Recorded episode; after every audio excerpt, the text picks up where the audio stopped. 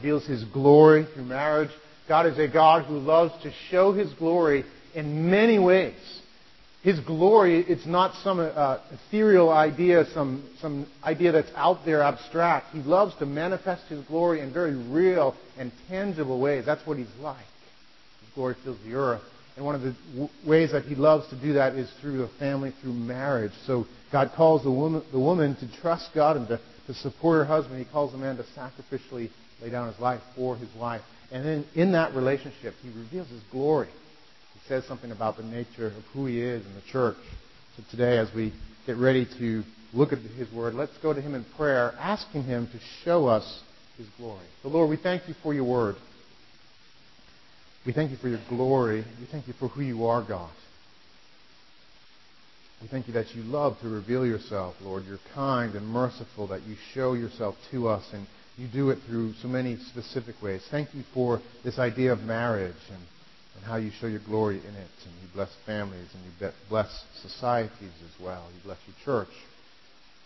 So we pray, Lord, you would show us your glory today as we look at your word, Lord.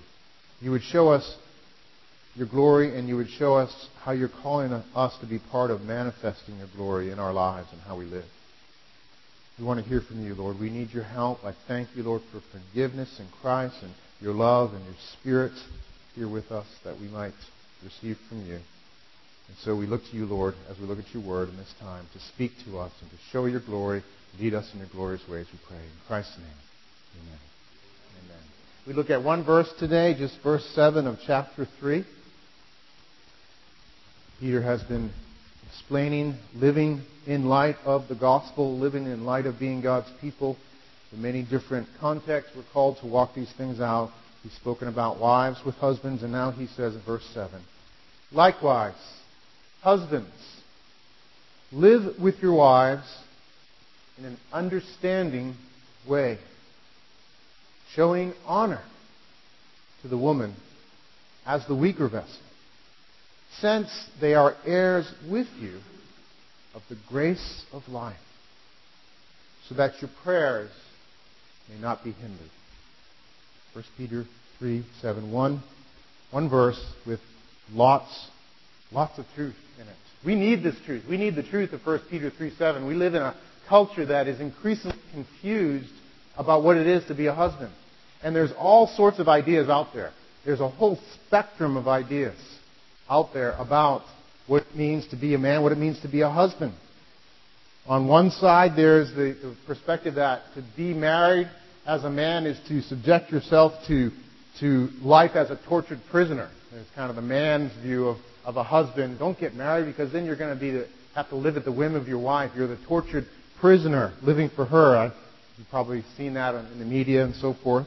That's one idea. There's the husband as the ignorant buffoon.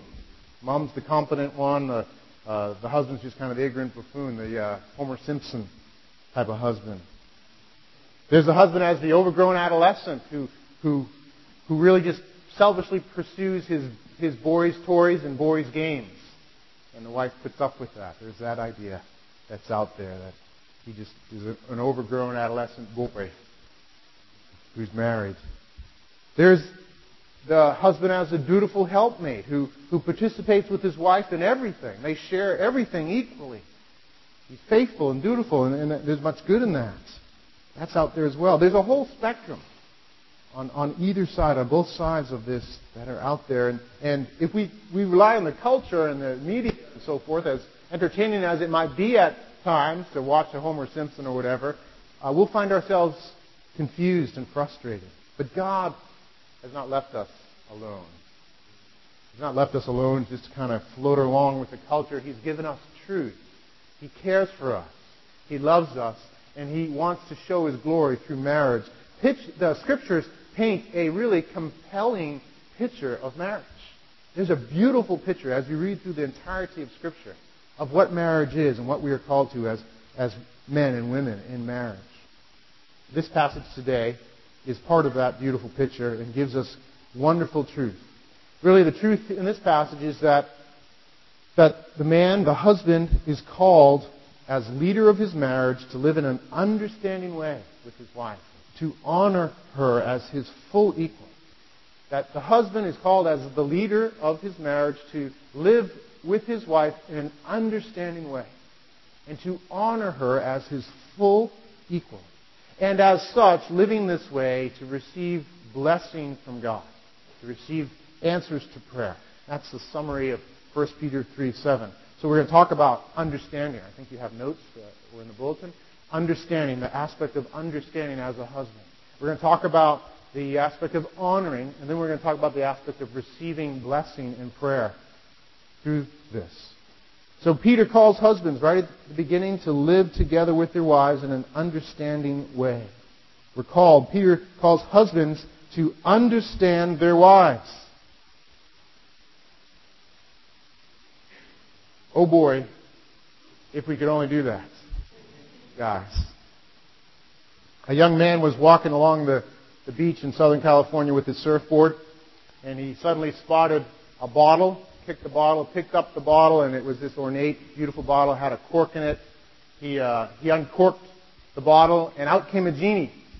And the genie said to the young man, um, Thank you for letting me out of the bottle. I'm prepared to grant you one wish. What would you like? And and the young man uh, thought, you know, I really like to surf. And he said to the genie, I, I, I like to surf, and I've surfed here in California, but I've never been to Hawaii. I, I get seasick, and I'm afraid to fly. So my wish is that you would build a bridge from here to Hawaii. And the genie said, What? Are you kidding?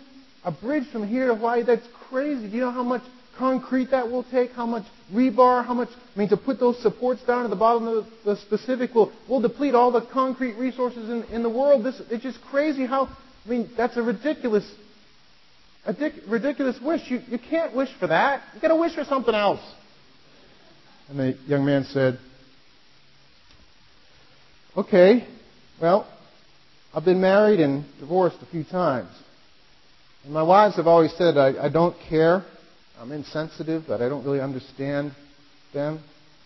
And I really don't feel like I understand women.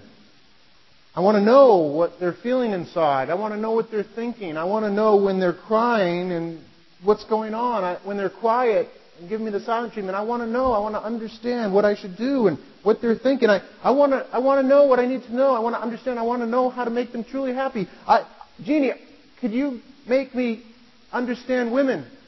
And genie responded, do you want that bridge two lanes or four lanes?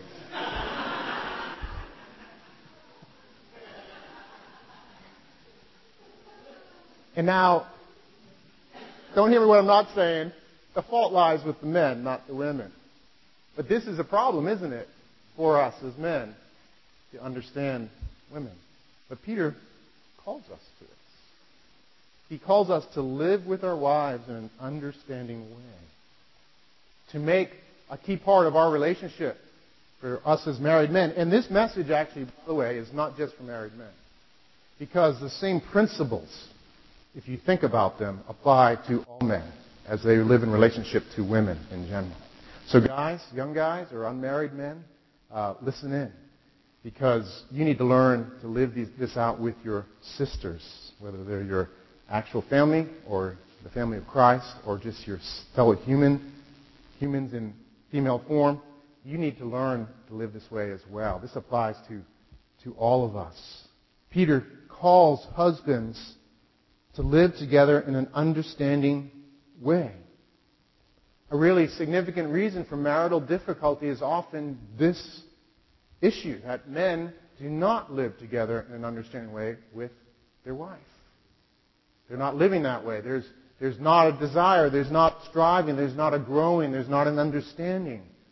And you think of how many women are discouraged in marriage because their men, their husbands, don't understand and don't seek to understand necessarily. They find themselves alone and discouraged. They, they don't have a soulmate.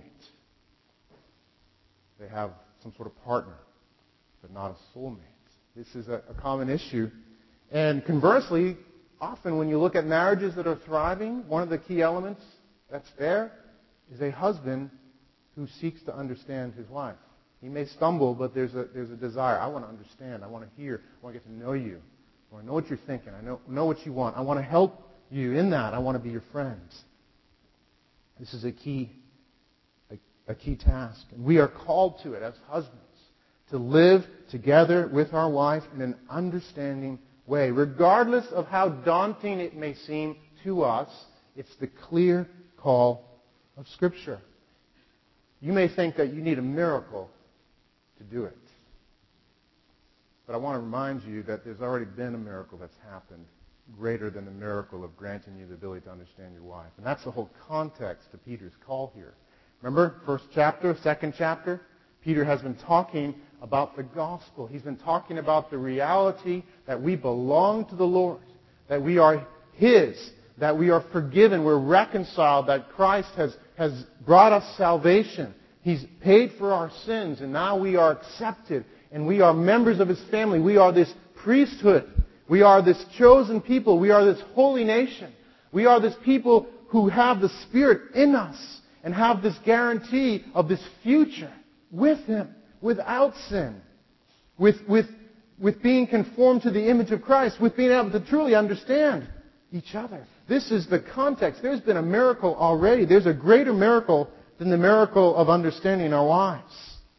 That the eternal, infinite, perfect God would die on the cross for our sins and be raised on the third day and now be our God and live with us. So there's a context of a greater miracle that is in place before there's any call to this application. So guys, be encouraged.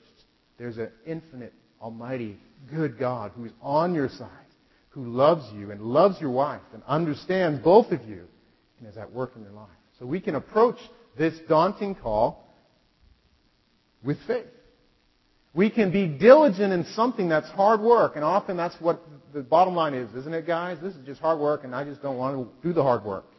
We can come at this hard work in faith and in diligence, knowing that God has already worked. Therefore, we can work. So there's a context to this miracle that we're called to. Really, everything else, given that miracle of new life in Christ, forgiveness, reconciliation with God, everything else is cake. Everything else flows from that truth.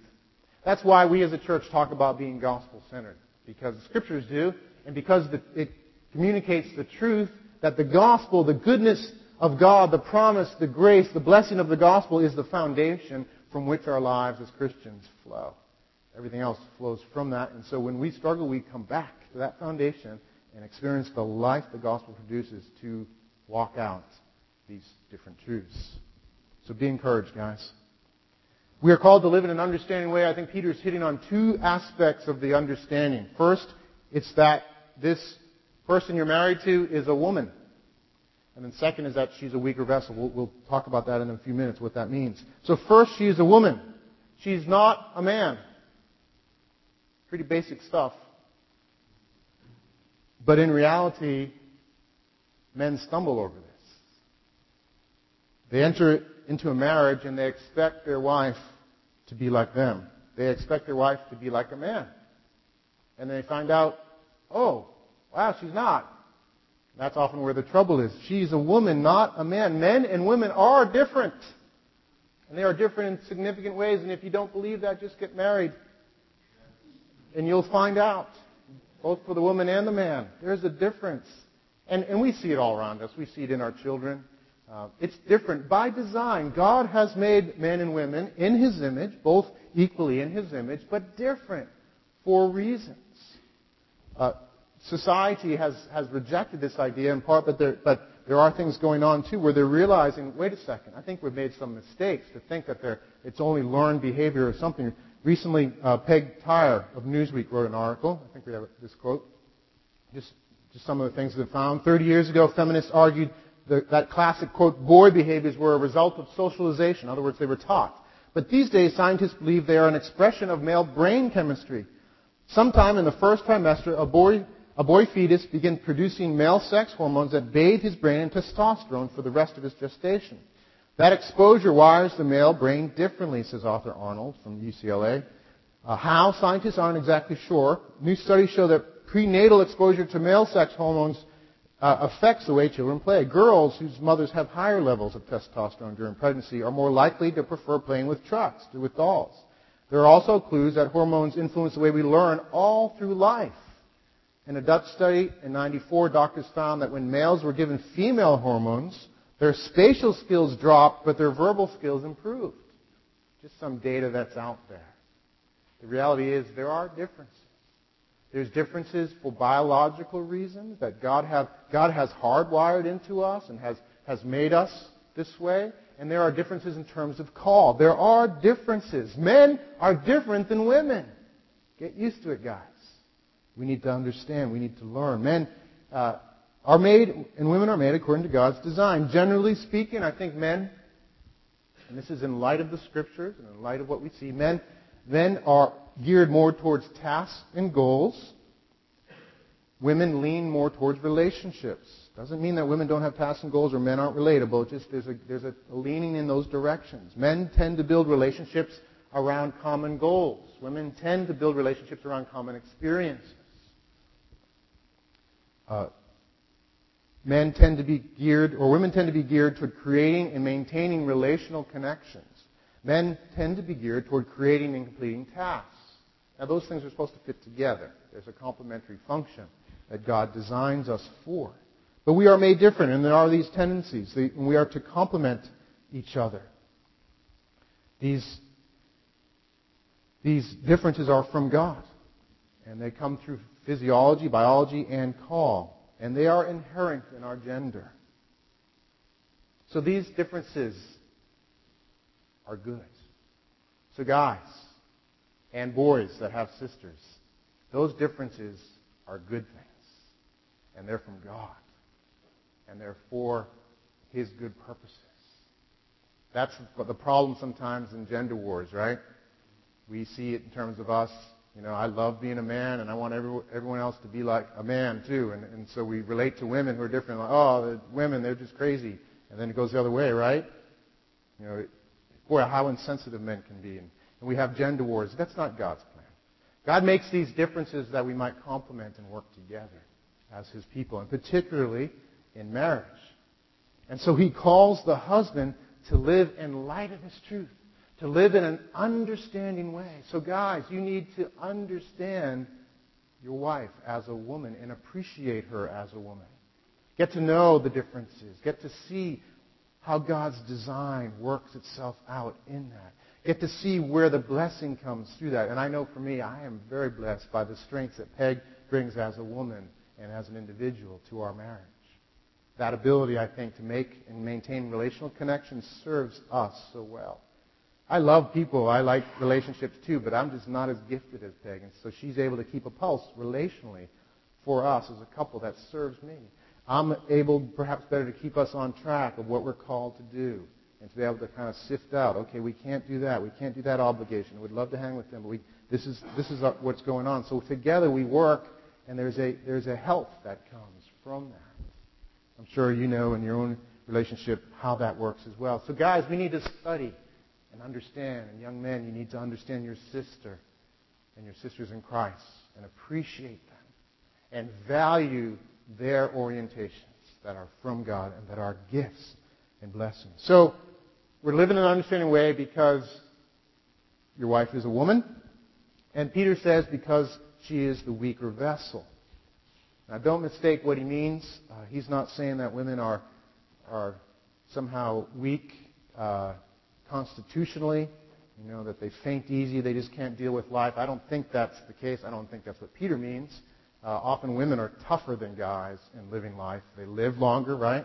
Uh, some studies have shown that they have higher pain thresholds. They certainly can handle multiple things, multiple screaming kids and needs way better than the guys generally do. So in many ways they're tougher. That's not what Peter is addressing. His understanding, I believe, of, this weaker vessel is that they are the weaker vessel physically, in terms of stature and strength, and socially, in terms of their call and position in life. So they are in a weaker, vulnerable place. That's what Peter's getting at. And so, guys, we are called to live in understanding that our wives are inherently in this weaker, vulnerable place. And so we are to live in light of that. Men are bigger and stronger for a reason. We are made by God bigger and stronger to, to pro- protect and provide for our families. God's made us that way. And our size and strength and, and, and the, uh, the resulting, I think, authority that can come with that because of that is never to be used to intimidate and dominate. Gifts are never given by God for selfish gain, to rule. They're given to serve. And so the call here is to use your size and strength and your ability and position to serve your wife and to serve the women around you. To create instead of a fear of you and being intimidated and afraid to speak her mind and communicate with you, instead a context where she feels protected and cared for and secure and can operate in her gifts under your care, under your oversight, under your protection. May it be that our wives never feel anything but security and encouragement and protection from us as guys. That's why God gives us the gifts of size and strength for protection and provision of others. So we're called to that. Sadly, domestic violence is all too common. It is actually the leading cause of injury to women between the ages of 15 and 44 in the United States. Domestic violence. Well, around the world, at least one in three women will, will be beaten or abused somehow in their lifetime. That's a sad state, and it, it comes really from the fact that men are bigger and abuse their position and power to get their way. This must never be. And if you are in a situation either as a victim or a perpetrator, you need to get help immediately if this is the case. There's forgiveness. There's victory. I've watched God transform marriages along this issue. But if you don't get help, if you conceal it and protect it, if you're the woman and you do that, or the guy that and you do that, there's nothing but destruction ahead and, and a life a life under God's discipline. So, guys, we are to use our size and our strength for good, to bless, to create this place where our, where our, our wives or our, our sisters can thrive. And it, it is not only true in marriage, but it's really true everywhere. We are to use the, those things to create an atmosphere where women can be all that God wants them to be. So they are the weaker vessel physically. They're the weaker vessel socially, and really in terms of position in life and, and call if God calls men to lead, then women are going to be subordinate in many situations. Not, not necessarily in every way, in every situation, but that in, in the family, in the church, and other aspects, women are going to find themselves under men's authority in one place or another. They are the weaker vessel because of that. They're vulnerable because of that. It works throughout society. I've seen it. You guys have seen it, how it can work in the bad way. Uh, you just have to, if you don't think it's true, that they're the weaker vessel socially, just Ask a single mom what it's like to be a single mom in this society. Ask a single mom what it's like to have, have car repairs and home repairs done and estimates done. And the, the reality is they find themselves in a weaker place, and, and men and businesses will take advantage of them. I, I've seen it. There's that reality. They are in a position of weakness and vulnerability. And part of that flows from God's plan and God's design for women to, to be under men, but, but not to have it be something where they're abused, but instead where the men understand that. That the husbands understand that, that the men in culture understand that, and in light of that, seek to honor women. In Scripture, there's this principle. It's here in 1 Peter, it's in 1 Corinthians 12 as well that we, when there are weaker vessels, we don't disparage those, we don't crush them, we don't dominate them. Actually, the opposite is true. We give them greater honor. We recognize that they're, they're weak by God's call, not by some inherent worth. And in order to make them to be all that they can be, and to recognize that it's the God of all grace who gives us grace, we seek to honor the weaker vessels. We seek to care for them. So in the church, in 1 Corinthians 12, Paul's calling us to operate that way. We're all, we all have different gifts. And the, and the gifts that maybe are, are gifts that are more obscure or, or not prominent gifts, we don't hide them away and forget about them. We give them honor. We treat them with, with special respect. 1 Peter 3, 7, same sort of thing. This, this weakness is not a, an opportunity to take advantage. It's an opportunity to honor. And that, I believe, is, is the right heart that's often behind chivalry. Now, chivalry can be frivolous and all that, granted. But there's a right place to live honoring women. There's something that honors God and gives God worship, that recognizes this is grace from God, that women are women. And when I when I regard women in a special way, perhaps I don't regard men. That's not just silly medieval stuff. It's biblical. It's honoring God and honoring them. When I hold the door open, or when I work hard, or when I go and do the home repairs, or if I go with the single mom to the auto repair place to represent and help, there's something about that. That's chivalrous. It's biblical. It's honoring and understanding that women are the weaker vessel. That's what Peter's calling us to. That we are to live in an understanding way. We are to honor them as the weaker vessel. So, husbands and men, we are called to honor our wives and women. Uh, to understand. And now I want to talk about how we're called to honor. It's related. They, they are tied together, and these different things uh, in this verse kind of linked together. Peter calls us to honor the women who are with us, our wives, the women, women that we know in our lives, as joint heirs of the grace of life. They are joint heirs of the grace of life. We're called to honor them. And earlier on in this section, Peter called us to honor people. Do you guys remember that? Early on in the end of chapter 2, he calls believers to honor the who? Do you remember? We talked about relating to civil government. We're to honor the emperor or the king, those in authority over us. It's the same word that's used here about honoring. Just as we honor the emperor, just as we honor the authorities that God has given us, we honor women. Now it's different in the sense that those are authorities over us. Women aren't, aren't in this context over the men, but it's still we are called to the same honor. We're called to honor women. We are to called to honor women because they are joint heirs and because they are weaker, the weaker vessel. We're called to honor them. We're called to respect them and to treat them as precious and worthy of our respect. There's no room in the scriptures for chauvinism. There's no room in the scriptures for, for treating women as somehow a less worthy version or something. Uh, you may not never do that in your mind, but we can do that in how we live. There's no room in the scripture for that. We are called to honor women. The basis for this honor, the basis for the, the honoring the roles that God gave, the basis for the roles themselves are, are not competency or worthiness. There's equal worth and many times equal competency or better. That's not, that's not the context. It's the call of God. We are entirely equal in worth, but different in call. And we need to understand that. Sadly, the feminist movement in our country, there's good that's been accomplished through them, but there's much bad as well. And one of the chief things that they're committed to, sadly, is that sub- to be subordinate, to be different in call, is inherently means being different in worth. So they've asserted this truth that if you're going to say women are called to something different than men, then it's going to be that they're less worthy. They have committed themselves to that idea. And from that idea has flowed all the other ideas that you somehow have to level the playing field entirely in order for there to be equality. And it's a ridiculous assertion. It's totally ridiculous. So just practically speaking, we don't do that as we relate to one another, do we?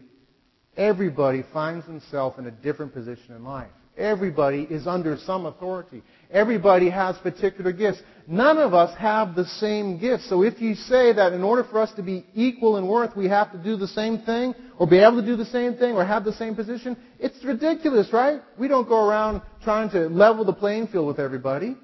We understand intuitively that, that worth does not flow from function. Worth flows from who you are, the essence of who you are. And we are all human beings all made in God's image. Therefore, we are equal in worth. So we don't need to run around worrying about, oh no, you know, everybody's got to be a pastor here because otherwise, you know, there'll be some sort of difference, or everybody's got to be this. We don't do that. We understand that. Why should there be any difference with men and women? Not only that, but more importantly, this idea flows from the Trinity itself. There is God, the one God, the three in one, the Father, the Son, and the Holy Spirit. All three beings of the Trinity are fully God completely God, of the same essence, equal in worth, equal in nature in every way. But are they equal in role? No. Right? The Father sends the Son. Right? The Son does the work of redemption, lives the perfect life, dies on the cross, is raised from the dead. He's, he comes under the Father. He says that clearly in Scripture. And, and he rules under the Father. He subordinates himself because he's less than the Father? No.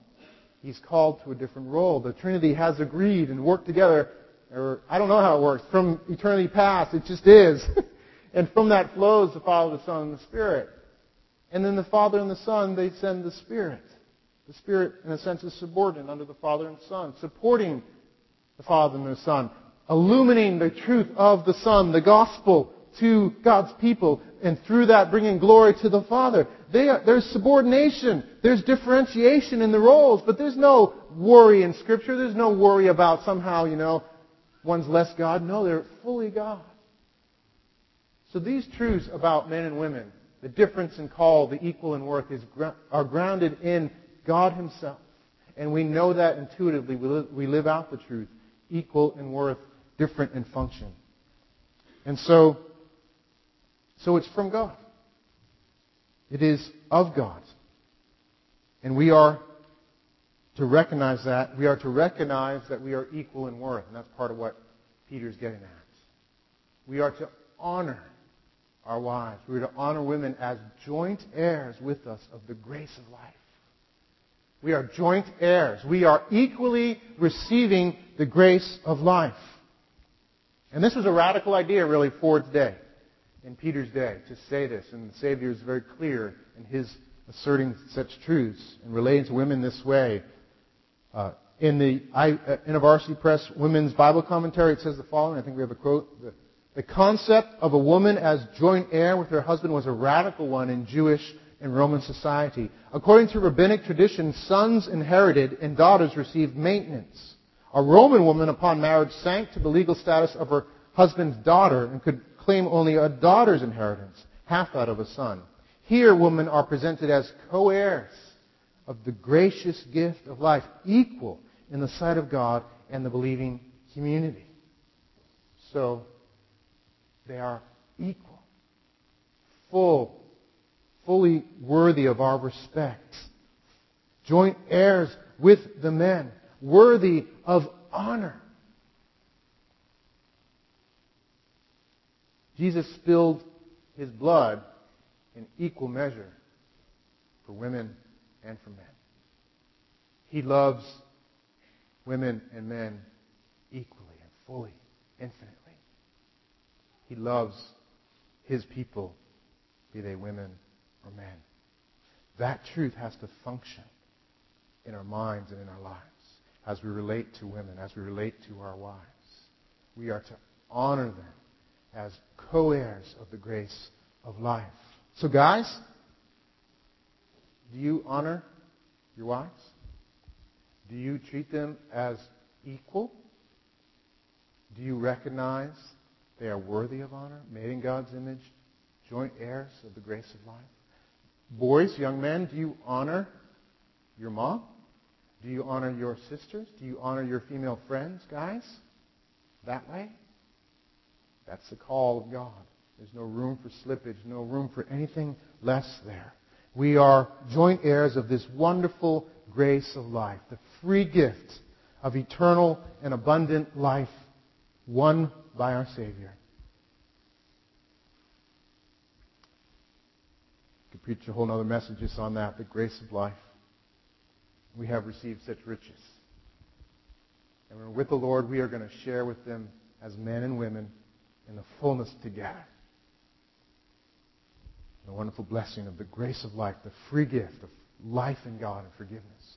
Peter finishes out this section with one other point that this call to husbands to honor, to understand, results in receiving answered prayer. You see that in the, in the passage at the very end of verse 7? So that your prayers may not be hindered, Peter says. This call to understand and honor, there are many reasons for it in the first part of the verse, and there's one great result in it that your prayers might not be hindered. Peter is, Peter is assuming that we are praying. in this. He's assuming that as believing men, we are praying. He's assuming that as believers, we understand the place of prayer. And again, this is a whole other message. But he's assuming a lot. See, God, in, in giving us prayer, has given us this gift. God works. He's a gracious, sovereign God. He pours out grace and blessing. He does that through certain means or conduits that He's given us. He doesn't have to use the conduits. I'm not saying He's constrained to those conduits. But the normal way that He ordains to meet needs and to pour out His grace is through these, what we call means of grace, these conduits. A key and even essential conduit of God's grace is prayer. If we don't pray, we are rejecting God's grace. And we are saying, we don't need you, God. And we should not expect to experience God's grace and blessing if we neglect prayer. That's the assumption that Peter comes to in this passage. And so another aside here is that, guys, um, we need to pray. And Peter, I believe, is also assuming that the men, as head of their households, are understanding their responsibility for their wives and their families and their church and their community and are taking prayer seriously. Understanding that God wants to bless through this means and are spending time praying. That doesn't mean you pray all day long, but there's a seriousness, there's a regularity there's a desperateness in prayer assumed in what Peter says. He assumes that, and therefore he can say, guys, understand and honor your wives so that your prayers may not be hindered. This is to serve as a major motivation for men. Sadly, perhaps it's not a motivation for us because we don't pray a whole lot. What do I have to lose? I don't pray anyhow. May that not be. But what he's saying is that given that we do pray, given that we recognize our desperate need for God, our desperate need for His grace, our desperate need for God to work in our marriages, our desperate need for God to work in our children that they might understand and be saved from their sin and live for God. Our desperate need for, for God to work through our church, through our prayers. Our desperate need for Him to pour out His Spirit and use us in evangelism. Given that understanding, we should be horrified at the prospect that our prayers would be hindered in any way. That's what Peter's saying. And we should be motivated as men to say, Lord, please, may it not be that I would hinder my prayers in any way before you. Because I need you. I can't live without you. My family can't live without you. My kids will not be godly without your work. My church will fail. The community will go downhill if you don't work. God, I need you. So may it never be that there be anything that would hinder my prayers. That's what we should be hearing and feeling and thinking. Why? Why are our prayers hindered if we don't understand or honor our wives? Because God, because God abhors dishonoring and misunderstanding of his daughters. God is not going to sit back and let you misunderstand and dishonor the women in your life without doing something. He will not have it. He will not grant you the prayers you ask for if that is your orientation, if that is my orientation. It's kind of like if God, well, He is a king. Imagine you live in a country where there's a king. He's a very gracious king. He's a good king. He loves to bless his subjects. And you live under his care, and you're privileged actually to marry one of his daughters and you are needing to do some things around your farm property. You need some things done. You need some help from the king. But the sad fact is that you have not been a good husband with the king's daughter. You have not sought to understand her. You have not honored her. And then you go to the king and say, hey, hey, dad, um, I'd like some extra money so I can expand my farm and take care of these things. And we got, you know, we had some problem with the floods. I got to rebuild the, the field out there and stuff. And the king knows how you've been treating his daughter. Should you expect anything from that king? Would he be a good king if he just said, Yeah, here's money, go ahead? No, he would not be good. He would want to address you. He does address you. 1 Peter 3 7. He's good. He wants to bless you. He wants to answer your prayers. He wants to work in your marriage. He wants to work in your family. He wants to work in your church and in your community. He is gracious. Perhaps the problem is that you have made yourself an opponent of him in how you treat your wife or how you treat your sister. or your female friends.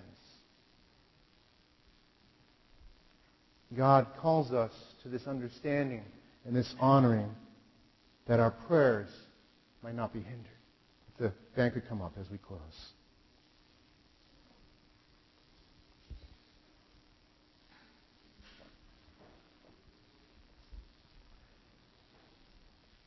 I think we all recognize this. We all need the Lord desperately. And God is good to give us 1 Peter 3 7 to teach us these truths.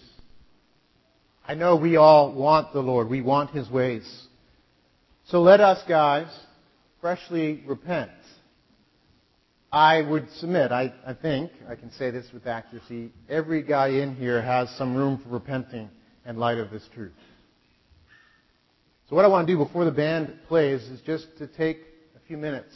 Ladies, pray for us. To take a few minutes just to consider one area of change. Maybe it's just a confession, Lord, forgive me. I want to change everything. Maybe there's a specific area.